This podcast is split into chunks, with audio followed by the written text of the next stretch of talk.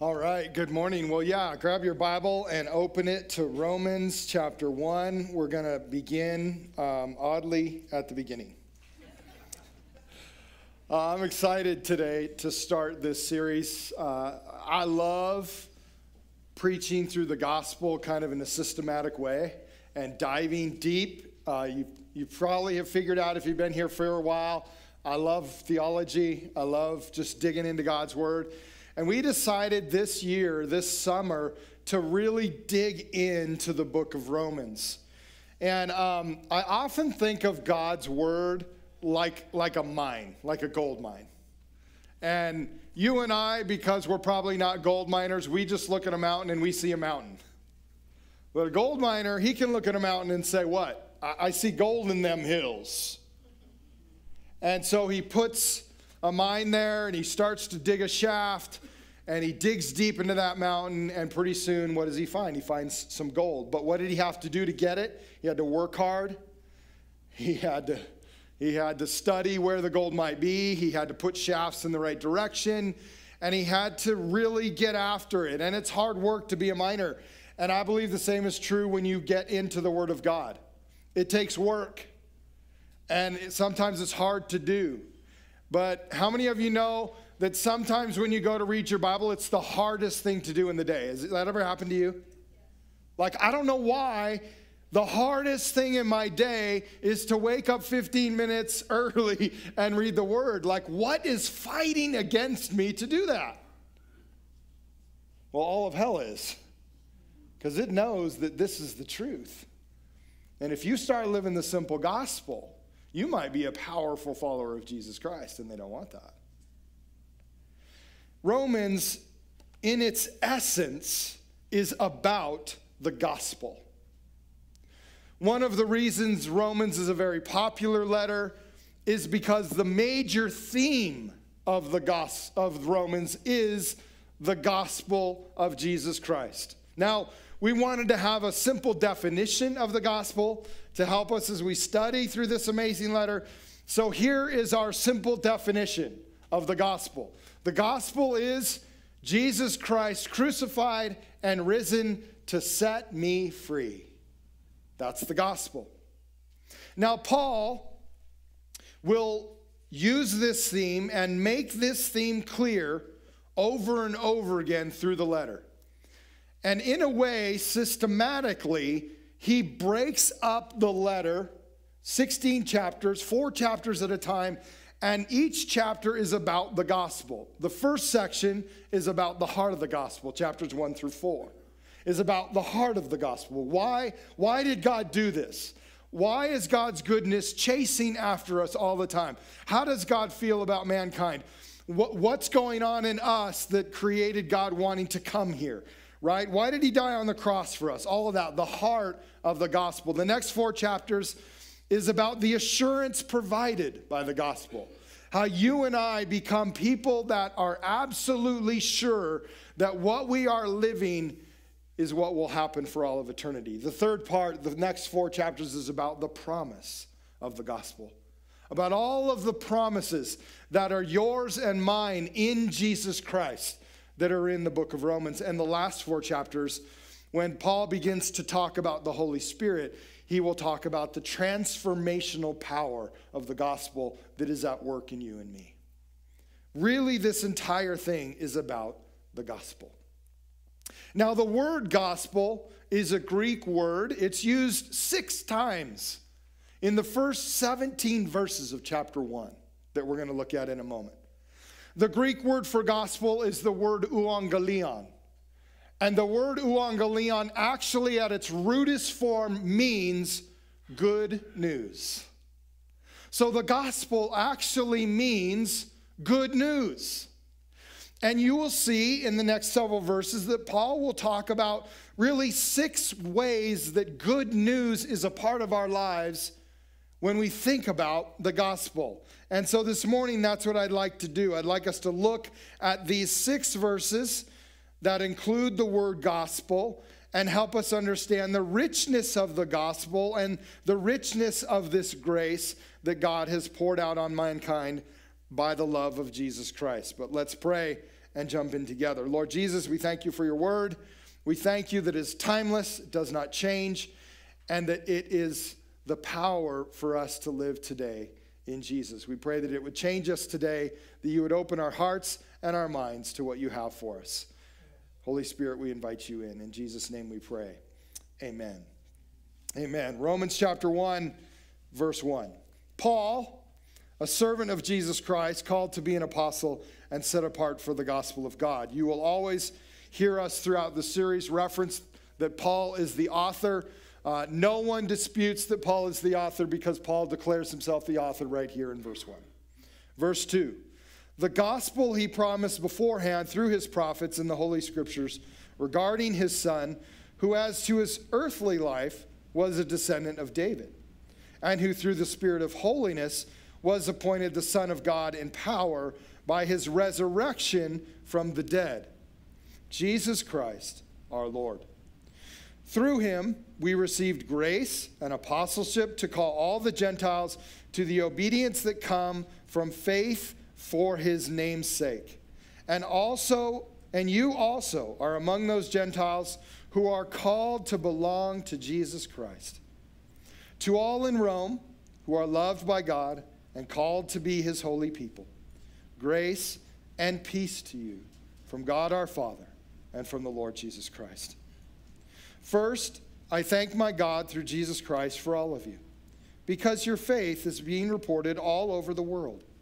God, whom I serve in my spirit in preaching the gospel of his Son, is my witness how constantly I remember you in my prayers at all times. And I pray that now at last, by God's will, the way may be open for me to come to you. I long to see you so that I may impart to you some spiritual gift to make you strong. That is, that you and I may be mutually encouraged by each other's faith. I do want you to be unaware, brothers and sisters, that I planned many times to come to you, but have been prevented from doing so until now, in order that I might be a harvest among you, just as I have had among the Gentiles, other Gentiles. I am, all, I am obligated both to Greeks and non Greeks, both to the wise and the foolish. That is why I am so eager to preach the gospel also to you who are in Rome. For I am not ashamed of the gospel, because it is the power of God that brings salvation to everyone who believes, first to the Jew, then to the Gentile. For in the gospel, the righteousness of God is revealed, a righteousness that is by faith, from first to last, just as it is written, the righteous will live by faith. Now you'll notice that Paul's talking about the gospel a lot here in chapter 1. He speaks of it often and he uses the word six times in these verses. And he's laying out for us really a very descriptive understanding of what the gospel is. He's, he's almost putting a definition together. So if you look at the six verses, you actually come up with a very detailed definition of what the gospel is. And as an introduction to the book of Romans, I'd like to do that this morning. So we're going to look at each reference to the word gospel in, the, in this first 17 verses. The first reference was in verse 1 where Paul said, I'm a servant of Jesus Christ, called to be an apostle and set apart for the gospel of God. Now, I'd like to point out something about Paul as we begin, because I do believe it is something for you and I to aspire to as well. Uh, I want you to notice that Paul labels himself as something. He labels himself as a servant a servant. And that's what you and I are called to be. We're servants of Jesus Christ. That's what we're called to be. And this is what Paul says uh, I'm set apart for that. I'm set apart to serve. But in this instance, Paul calls it the gospel of God. He will change that throughout the book of Romans, but here he begins and opens his understanding of the gospel by saying the gospel of God. Now, this is important because when we use the term God, it's important to understand that what we're saying is God the Father, God the Son, God the Holy Spirit. And what Paul begins and launches into here is that the gospel we're going to talk about here is, is brought to you by a triune God. That the good news of God is something that all three persons of the Trinity have been involved in and are participating in on a regular basis. God the Father is preeminent and prominent in the Old Testament and chose the family of Abraham for the Messiah to be born into. And he, he took care of that family as it grew and learned how to be in relationship with God. He poured out his love on this family as an example of what he wants to do in every person's life. And we'll see this illustration used a lot throughout the book of Romans. Paul will spend time talking about the Jewish people and actually using them as a long illustration of the gospel and why the world needs a Savior, why you and I need a Savior. God the Son, we know as Jesus Christ, born of a virgin, fulfiller of all prophecy, teacher of all truth, and our Savior who died on a cross and came back to give us eternal life. He's also the giver of the Holy Spirit, who will help us live out the gospel and spread the gospel around the world. The third part of the Trinity is God the Holy Spirit, who was poured out on Jesus' disciples over 2,000 years ago and has been pouring himself out on every generation since that day. He's the one who convicts us of sin, righteousness, and judgment and always points us to Jesus. He empowers us to live for Jesus. He gives each of us spiritual gift, and we discover the fruit of the Holy Spirit alive in our life as we fulfill the mission of Jesus Christ to tell the world the good news of Jesus. See, the gospel, the good news, is a powerful work designed and fulfilled for all mankind by the Father, the Son, and the Holy Spirit. That's Paul's intro. The second use of the word gospel is in verse 2. And he says, the gospel he promised beforehand through his prophets in the Holy Scriptures regarding his son, who as to an earthly life was a descendant of David, and who through the Spirit of holiness was appointed the Son of God in power by his resurrection from the dead, Jesus Christ our Lord. The second thing that Paul says about the gospel is that the gospel was promised beforehand. Many times we think of the gospel as the good news of Jesus, so the gospel must have started when Jesus was born. That's not true. The gospel the good news of Jesus Christ started years before. Actually, we can go all the way back to Genesis 12, where God gave a covenant to Abraham. and the good news of Jesus the Messiah started in this covenant that God made with Abraham and his family, which we would later know as the Jews, which we now know as the people of Israel. This is really the beginning of the gospel. Now, look at it with me. In Genesis 12, 2 and 3, it's going to be on your screen for you. God said this to Abraham I will make you into a great nation, and I will bless you. And I will make your name great, and you will be a blessing. I will bless those who bless you, and whoever curses you, I will curse. By the way, can I just stop just for a small moment and say this blessing and this cursing is still true today? Whoever blesses Israel will be blessed. Whoever curses Israel will be cursed. And we will see that now and in the future in an even greater capacity as our world, interesting, looks towards this little tiny country in the Middle Eastern that nobody would have any speckling of an iota to care about were they not the people of God. we better bless them too. Amen? Pray that we do. Pray that we do so that we can continue as a good people as well. But the last part of verse 3 is the, is the part that we need to look at in a very important way. The last part of verse 3 says this And all peoples on earth will be blessed through you. Now, how could all of the people on earth be blessed through a 4,000 year old dead guy? Because through his family came Jesus. That's where the gospel started. It started way beforehand. It started in a promise that God gave to Abraham, where God said to Abraham, Abraham, someone out of your line will come, and every single person on earth will be blessed through Jesus. Now, it continued for hundreds of years as prophet after prophet after prophet talked about this one who would come and rescue the people of Israel. And God raised up prophets in every generation for the Jewish people to remind them how to live for God, to rebuke them when they fell away, and to remind them of the promise of a Savior who would be born of David in the town of Bethlehem. And we would all believe in a guy with a red suit and give gifts to one another as a result.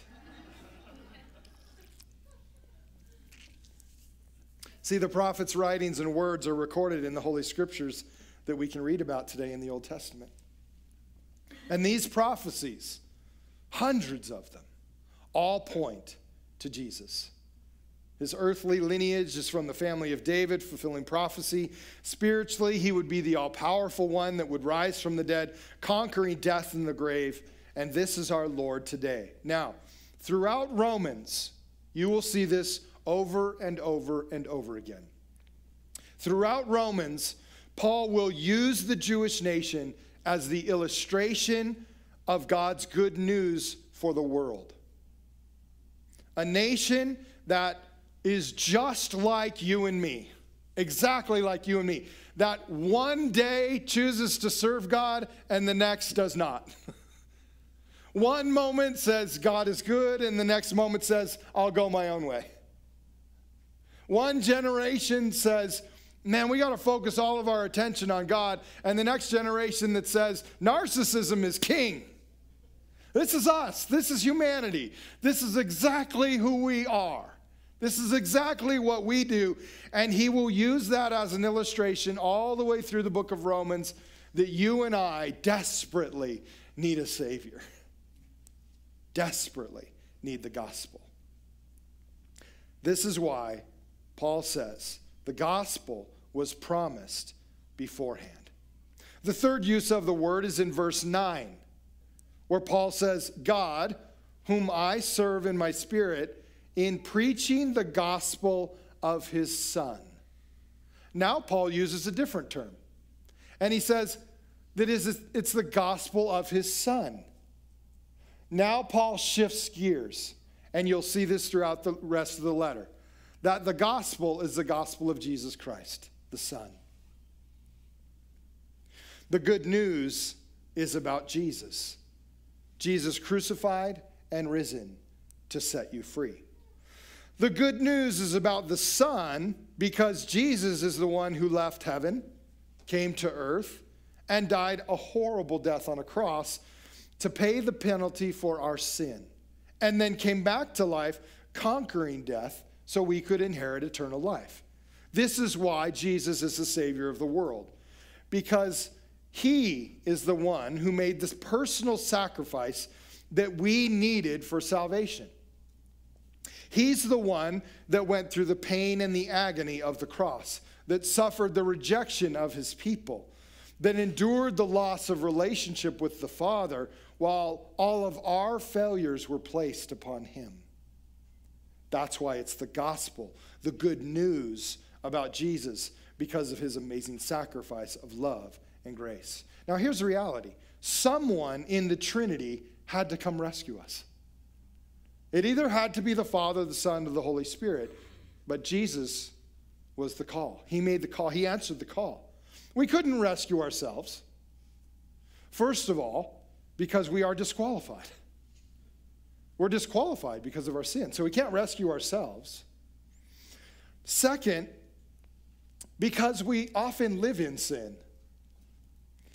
Do you remember those days when, when before you knew Christ and you lived in sin?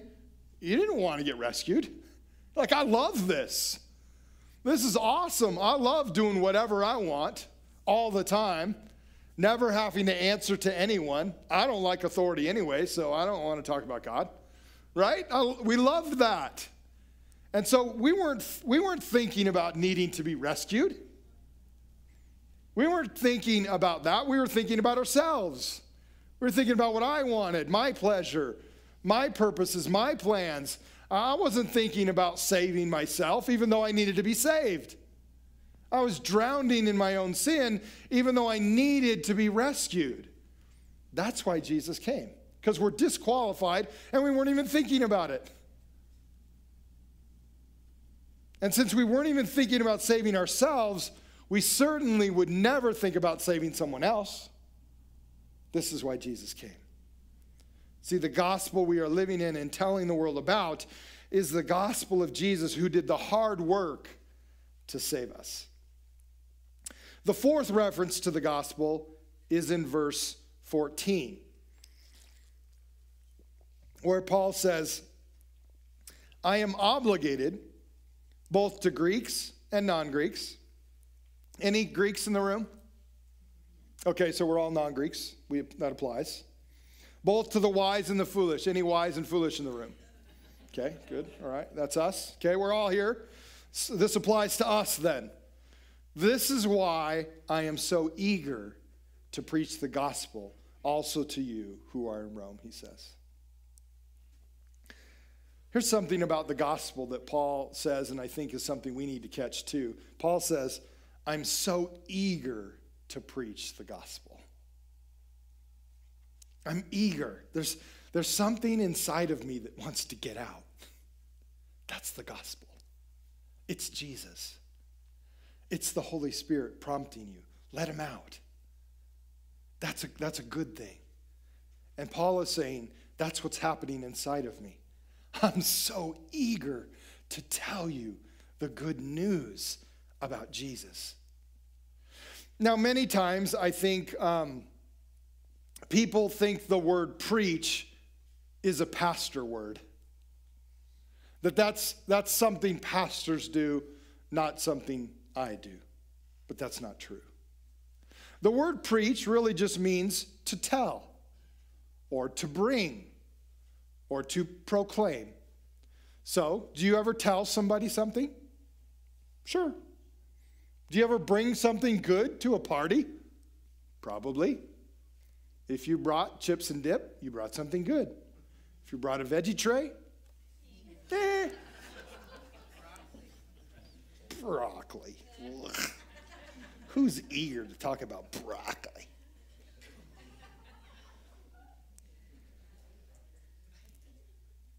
This word is simple it's just to tell, to bring something, to proclaim something.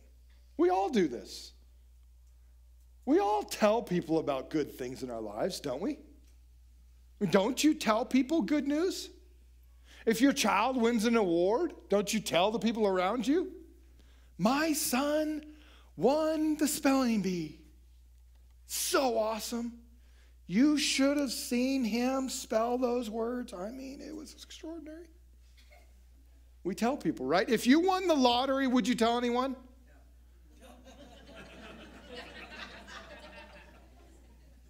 Would you tell your pastor? Let's talk about this for real. Let, would you tell your pastor? I hope so. But probably, I didn't think of this question before now. Yeah, you probably shouldn't tell anybody because then everybody will want to be your best friend, right? So probably don't tell anybody. Just, but don't drive a Ferrari and Cheney either, or else we'll all know. but if you got a new car, would you tell someone? Sure, you would. You'd tell someone. If you found your favorite pair of jeans on sale for 10 bucks, would you tell someone? You bet you would. Ladies, you tell everyone you know. Guys, if you found a gas station that sold a gallon of gas for 10 cents, would you tell someone? You bet you would. You'd tell your good friends. Buck would not, we know that. But the rest of us are nice and we would tell our friends. This gas station has gallons of gas for 10 cents, right? Here's the point we tell people about good news. Why don't we tell people about the best news ever? Ever. Amen. Right? Let the Holy Spirit start to make you eager to tell people about Jesus. Paul says, Man, I'm so, I'm so eager to tell you about Jesus. I think this is one of the reasons I became a pastor. I just, I'm just always eager to tell somebody about Jesus. I, I just, I've got something good to tell you. I'm forgiven, and you can be too. I got to tell you something. The Savior of the world was here on this planet for a while. I, I got to tell you about him. I got to tell you that God loves you very, very much. And He wants the best for you. Can I tell you about that? Can I tell you that your Creator, the one who made everything on this planet that you love and enjoy, thinks you are overwhelmingly special? He adores you. And He hopes that you would want relationship with Him as much as He wants relationship with you. This is the gospel. This is the good news. And I want to encourage you to find yourself eager to tell someone about Jesus. The fifth and very important thing Paul says about the gospel is linked to the fourth thing. In the fifth one, Paul says this I am not ashamed of the gospel. For I am not ashamed of the gospel, verse 16 says because it is the power of God that brings salvation to everyone who believes, first to the Jew, then to the Gentile. You and I should be people that have this resident in us as well. I'm not ashamed of Jesus. I'm not ashamed of him. I, I don't care what you do to me. I, I don't care what you might say to me. I'm not ashamed of Jesus. By the way, I, I believe that this takes place as you and I understand intimacy with Christ and understand Jesus is your best friend. When Jesus is your best friend, you're not ashamed of him. Like when, when you have a best friend, you're not ashamed of them. You're not ashamed to call them your best friend because you've lived life with them. You've gone through hard times and good times with that friend. That friend's always been there for you. That friend is closer than a brother. And so when Jesus gets to be like that, you're not ashamed of him. Somebody could tell you bad things about your friend, and what would you say? Hey, don't talk about my friend like that. right? That's what you would say. When somebody starts to talk about Jesus in a negative light. You might say, Hey, could I talk to you for a minute? Gosh, I, I really need to tell you about, about who Jesus really is. Because you've got him defined wrong in your head, and I know him totally different. Could I get you coffee and tell you about how much Jesus is doing in me and the goodness of God that's chasing after me because I'm I'm a follower of Jesus Christ? I got to tell you about that. One of the things I, I love, because you, you all know that I'm kind of a sports guy. I, I love when I love when athletes um, are not ashamed of Jesus. But I'm even more, more happy when I see someone who's not ashamed of the gospel of Jesus. And what I mean by that is someone who is not ashamed of the fullness of the gospel. In other words, I love when an athlete after the Super Bowl says, um, you know, all praise to Jesus. But I like it a whole lot better when I go in, when they go into the losing locker room and I see a guy say, "Man, thank you, Jesus. I'm just it was great being on the field today, and I just want to say thank you to Jesus. That was awesome, right? In the good times and the bad times, it's about Jesus, not just when I win. One of the uh, athletes that is I want to show you a video of is Nick Foles. Nick is a definitely a follower of Jesus Christ. He's not just a, a fly by night, only in the good times person. I want, I want you to notice something about this video. It's only two minutes long, but here's what I want you to notice. The question asked to Nick is not from the press Could you tell us about Jesus? That's not the question that's asked. Here's what I want you to notice Nick is asked a totally different question, but he uses the question to insert Jesus into the conversation. And then I want you to notice how deep he goes in his conversation about Jesus, as he is not ashamed at all to talk about his best friend, Jesus Christ. Let's watch. Though week after week not playing, you're a football player you're watching this young kid go out, this Minshew mania is going crazy. I know you're a man of faith, and I know you're trying, but you're also human. I mean, ever any doubts coming up in your mind? Did you go through that? No, that's where you know, right when this, right when I felt this thing break, and I was going into the locker room, I just realized, you know, I just realized God, this wasn't exactly what I was thinking when I came to Jacksonville. Obviously, you come here and you want to create a culture and impact people, but at the end of the day, as like, God, if this is the journey you want me to go on, I'm going to glorify you in every action, um, good or bad, and you know, I still could have joy in an injury. Um, and that, that's people hear that and say that's crazy, but it's like when you believe in Jesus and you, you go out there and you play, and that's that changes your heart. And you only understand it when you know that purpose in your life. Just like when I hoisted the Lombardi Trophy, the reason I'm smiling is my faith was in Christ in that moment. I realized I didn't need that trophy to define who I was because it was already in Christ. And that's my message when I play. Same thing happens when I get injured we tend to make this so much about us as human beings. We tend to make it about us as athletes. It's not about us. It really isn't. If you make it about yourself, you're probably going to go home at night, lay your head on your pillow, and be very alone and very sad. And then hopefully someday you can find that purpose in your life because my purpose isn't football, it's impacting people. And I, my, my ministry happens to be the locker room. And I've been able still to get to know people, get to know these guys through an injury. Though I might not be playing, that is difficult from a fleshly perspective, but from the spiritual perspective, from my heart, I've been able to grow as a human being to where I feel like I'm at a better situation here as a person than I was before because of the trial I just went under. And I know that's a sermon in itself, but that's how I go through life. And the good Lord's been there to, you know, it's not always about prosperity. I don't believe in the prosperity gospel. I believe if you read the Word of God and you understand it, there's trials along the way, but they equip your heart to be who you are. So, um, when I step on the field, I'm going against a man in Frank Reich who's very similar. He's a guy that I admire more than anything. He's a guy that has impacted my life so much, and he's going to be on the opposing sideline. So um, that's going to be fun. Though week after week, not playing, you're football All right. player. Did you notice him say a couple things? Jesus is my identity. Jesus is my purpose. Jesus is the reason I live. I love that he just used his normal everyday opportunity, an opportunity in his life, to just kind of insert Jesus in. He can do that because it's very evident that he is what? Not ashamed of the gospel. And I hope that you can get there too.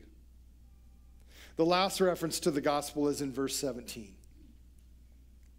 In verse 17, Paul says, For in the gospel the righteousness of God is revealed. A righteousness that is by faith from first to last, just as it is written, the righteous will live by faith. In the gospel, the righteousness of God is revealed. In other words, in the gospel, the right way to live our lives on this planet is revealed to us. It's told to us, it's declared, it's told, it's brought, it's proclaimed. When you and I talk about the gospel of Jesus Christ, we're, we're, we're discussing the right way that God has always wanted to be in relationship with mankind, with you and with me. The other interesting thing about this word is that this word in, in the Greek that is used to translate the word righteousness is also the word that we translate the word justice. So the gospel is about the right way to live our lives, but it's also about how God and his justice and his mercy met together on a cross that Jesus died on. And his justice was satisfied. Because the reality that Paul will lay out right away in verse 18 next week is that all of us, all of us are sinners. All of us are broken. All of us have failed, and all of us have gone astray. But on the cross, Jesus satisfied the righteousness and the justice of God, and that's exactly what we needed. Because our, our sin, our brokenness required a penalty. And Jesus took that penalty on. He became our sacrifice. So all of our brokenness was placed on Christ. All of our failures, all of the times that we go our own way, all of our actions and our words that do not glorify our Heavenly Father were all placed on Jesus when He died on the cross. And in that moment, He said something in particular very exciting and purposeful. He said, It is finished. In other words, the justice of God is done. The mercy of God has been fulfilled. The requirements of my brokenness have been placed upon you, and it's over. But now, Paul said that that's kind of theologically, from that perspective, Jesus has done his part. But the challenge is am I doing my part? Am I living by faith from the first moment I meet Jesus to the last moment I take my breath? Am I living by faith in Jesus Christ? Every single one of us on this planet have to answer that question. Do I believe in Jesus or do I believe in myself? Do I believe in some hollow and deceptive philosophy of our culture or do I believe that the right way to live is in Jesus Christ? Do I understand that I will live in the goodness of God all the days of my life, no matter what the world throws at me, when I say yes to Jesus? See, the gospel is the action of Jesus Christ on the cross and his resurrection from the dead that gives you and I forgiveness and eternal life as we believe by faith in Jesus. And that's what Paul will lay out for us for the rest of the next 15 and a half chapters. In the gospel, the righteousness of God prevails over everything. Our faith in Christ prevails over all of our brokenness, even over our defiance of God, over our arrogance, over our selfishness, over our narcissism. It prevails over everything when we believe in Jesus. This is why the gospel is good news. This is why the gospel should be shared with every person. And this is why you and I should never, ever be ashamed of the gospel of Jesus Christ. Would you pray with me? Jesus, we give you thanks for this simple, simple message. It's such a simple story. It's a story of love. God, you're just simply saying, I love you. I love mankind. I love the people on that world that I created and I want relationship with you. This is the gospel. It's literally that easy. Lord, I pray that you would help each of us to understand how simple that is. Yet, how eternally important it is as well. There might be someone right now, either in person or online, within the sound of my voice And this morning, you need to, by faith, believe in this good news. And so I'm going to simply ask you if you would like to believe by faith in Jesus Christ, and you would like to say, I need to start living this right way. would you just raise your hand where you're at? And if you're online, I want you to know God sees your hand. But if you'd like to respond to God and just say, God, I want you to see me, just raise your hand. That's kind of like your part, saying, God, here I am. See me, raise my hand and say, I need you. Would you save me, set me free? By faith, I believe in you.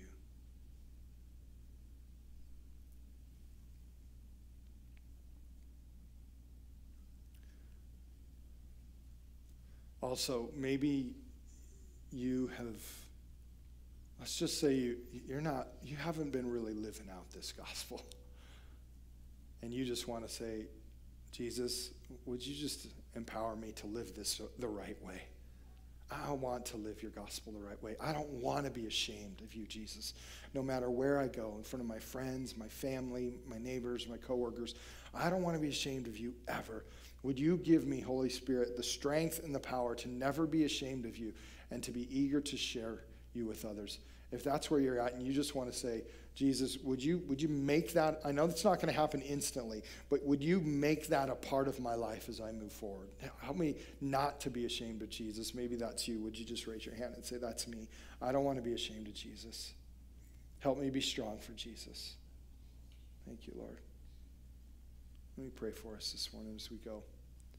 Jesus, I thank you for those that have raised their hand and just said, I, I don't want to be ashamed of Jesus. Lord, I pray that you would be with them right now, that you would just fill them with your Holy Spirit afresh, that they would know the mighty hand of God in a powerful way. And that you would begin to use them to speak the gospel, the good news of Jesus, everywhere they are. That they would find opportunities, like we saw in Nick's video, to just insert you into conversation and to talk about how good you are. We give you thanks and praise. And we pray that you would be with us as we look at this book of Romans all summer and dig into it deeply. Would you, would you just create new things in us by the power of your word. In the name of Jesus, we pray. Amen. Amen. Amen. Well, thanks for coming this morning. It was good to see you. Great morning, praising the Lord and being in His Word. Thanks for coming. Always remember, Jesus loves you very much. So do Kate and I. Have a great week.